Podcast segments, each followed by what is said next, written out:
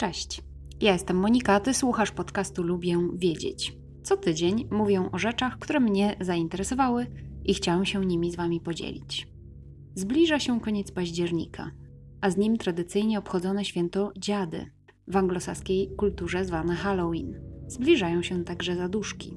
To jest czas, kiedy w kinach pojawiają się horrory, nowe straszne seriale mają swoją premierę, więc czemu nie porozmawiać o duchach?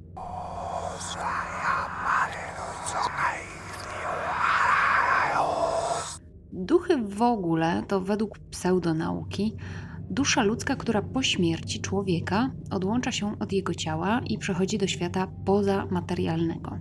Etymologicznie duch to oddech, tchnienie, czyli taka właściwość, która odróżnia człowieka żywego od zmarłego.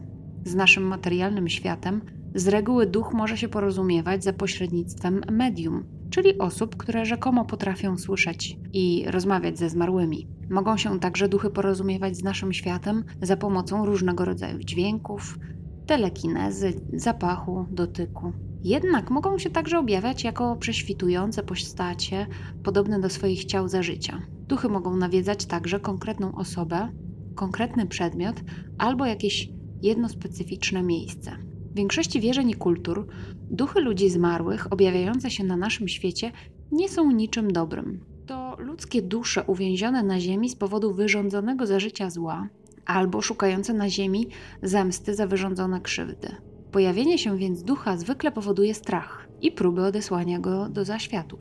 A więc jest taki duch jak poltergeist. Nazwa tego ducha pochodzi z języka niemieckiego, w którym geist to właśnie duch, a polter oznacza dźwięk, hałas, czyli to taki hałaśliwy duch. Nazywa się go tak, ponieważ on nie objawia się w formie fizycznej, a swoją obecność manifestuje raczej poprzez dźwięki i hałasy jakieś i przesuwanie obiektów. Poltergeist daje o sobie znać poprzez trzaski, gwizdy, szuranie, dźwięki, których źródło trudno ustalić. Poltergeist może też przesuwać przedmioty, meble, może spowodować spadanie np. obrazu, albo podnoszenie się różnych rzeczy, przesuwanie się ich po blacie na przykład. Takie samodzielne przesuwanie lub przenoszenie się przedmiotów czasem nazywa się aportem. Poltergeisty pojawiają się w starych domach, na strychach, w piwnicach.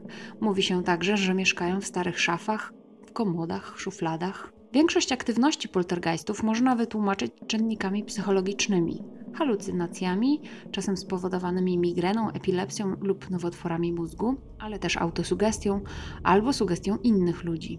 Jest też taki dy, duch jak dybuk. To jest z kolei nadprzyrodzone zjawisko z kultury hebrajskiej.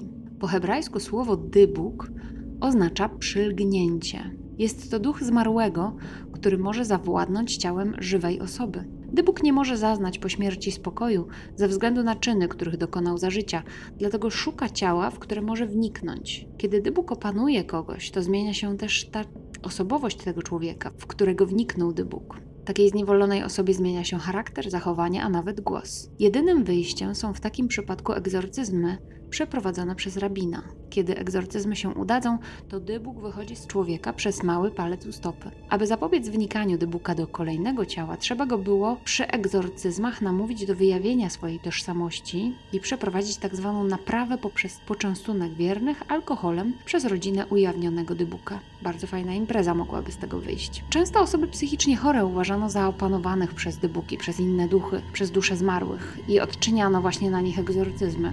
Raczej nieczęsto się udawało wygonić z, chorych psychicznie ducha. Również w kulturze japońskiej pojawiają się duchy. Iki ninki to japońskie duchy, które jedzą ludzkie mięso. Według japońskiego buddyzmu są to duchy chciwych, samolubnych ludzi, którzy zostali przeklęci po śmierci. Musieli wrócić na ziemię i żywić się ciałami zmarłych.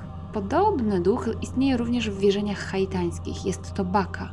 Według haitańskich wierzeń ludowych Ludzie wiedzą już za życia, że zostaną po śmierci Baka i należą do różnych tajnych stowarzyszeń, które uczą ich, jak mają postępować po śmierci. Podobny duch jest również w arabskiej kulturze, Nazywa się on gulem. Gule jedzą mięso zmarłych, ale potrafią także napadać na małe dzieci lub zwierzęta i je zjadać. Do podobnego typu duchów należą również wszystkim już chyba znane wampiry. To są z kolei duchy zmarłych odstępców, zbrodniarzy, osób wyklętych, które wracają na świat w postaci człowieka nietoperza, aby wysysać krew śpiących ludzi. Sceptycy zalecają oczywiście krytyczne podejście do tych zjawisk paranormalnych. E, sugerują zastosować metodę naukową do wyjaśnienia tych zjawisk. Mm, zwracają uwagę na to, że te rzekome paranormalne zdolności i zdarzenia są bardzo często oszustwami, błędnymi interpretacjami zjawisk naturalnych, nieporozumieniem albo jakąś anormalną zmiennością zjawisk naturalnych, a nie rzeczywistym zjawiskiem paranormalnym. Sugerują stosowanie tzw. Tak brzytwy Ockhama, czyli metody, w której odrzuca się te skomplikowane wyjaśnienia, a najprostsze rozwiązanie jest zwykle poprawne. Richard Wiseman e, w swoim artykule The Haunted Brain sugeruje, że, znaczy donosi, że 15% ludzi wierzy, że doświadczyło spotkania z duchem, natomiast tylko 1% z tych 15% twierdzi, że widziało pełnoprawnego ducha, podczas gdy reszta zgłaszała wyłącznie dziwne jakieś bodźce zmysłowe, takie jak dostrzeganie jakichś e, ulotnych cieni, jakichś kłębów dymu, słyszenie kroków, odczuwanie obecności. I on twierdzi, czyli ten Richard Wiseman, że zamiast doświadczać zjawisk paranormalnych, aktywność w naszych mózgach utworzyła te dziwne odczucia, te wrażenia e, widzenia ducha. A jest też taki zda, znany badacz, James Randi, który uważa, że najprostszym wytłumaczeniem dla osób, które twierdzą,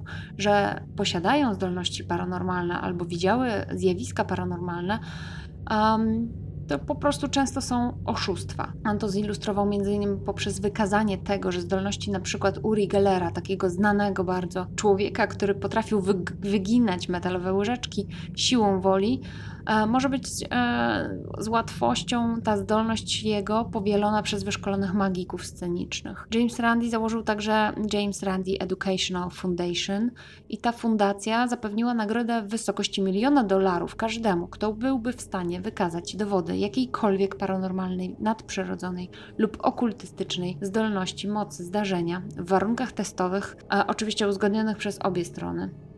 I pomimo tego, że wiele osób zgłasza, że ma zdolności nadprzyrodzone albo widziała jakieś nadprzyrodzone zjawiska, to ta nagroda oczywiście nigdy nie została odebrana. Więc nie ma żadnych dowodów naukowych na to, że duchy istnieją. Także nie bójcie się w nocy, naprawdę nie ma duchów prawdopodobnie, najprawdopodobniej. Ciekawa jestem, czy wy wierzycie w duchy, czy boicie się ich, a może lubicie po prostu oglądać albo czytać horrory. Napiszcie do mnie w komentarzach albo na adres lubiewiedzieć.małpainteria.pl to był 26 odcinek podcastu Lubię Wiedzieć. Jeśli Ty także lubisz wiedzieć i lubisz się bać, to subskrybuj mój podcast w swojej aplikacji, żeby nie przegapić kolejnego odcinka. W dzisiejszych notatkach znajdziesz linki do źródeł informacji oraz inne przydatne ciekawostki. Możesz także polubić fanpage podcastu na www.facebook.com slash lubię podcast, bo tam zamieszczam dodatkowe nowinki naukowe, nie tylko naukowe, które wyszukałam w sieci. No i tak jak mówiłam, możesz także do mnie napisać na adres lubiewiedzieć małpainteria.pl. Do usłyszenia, cześć.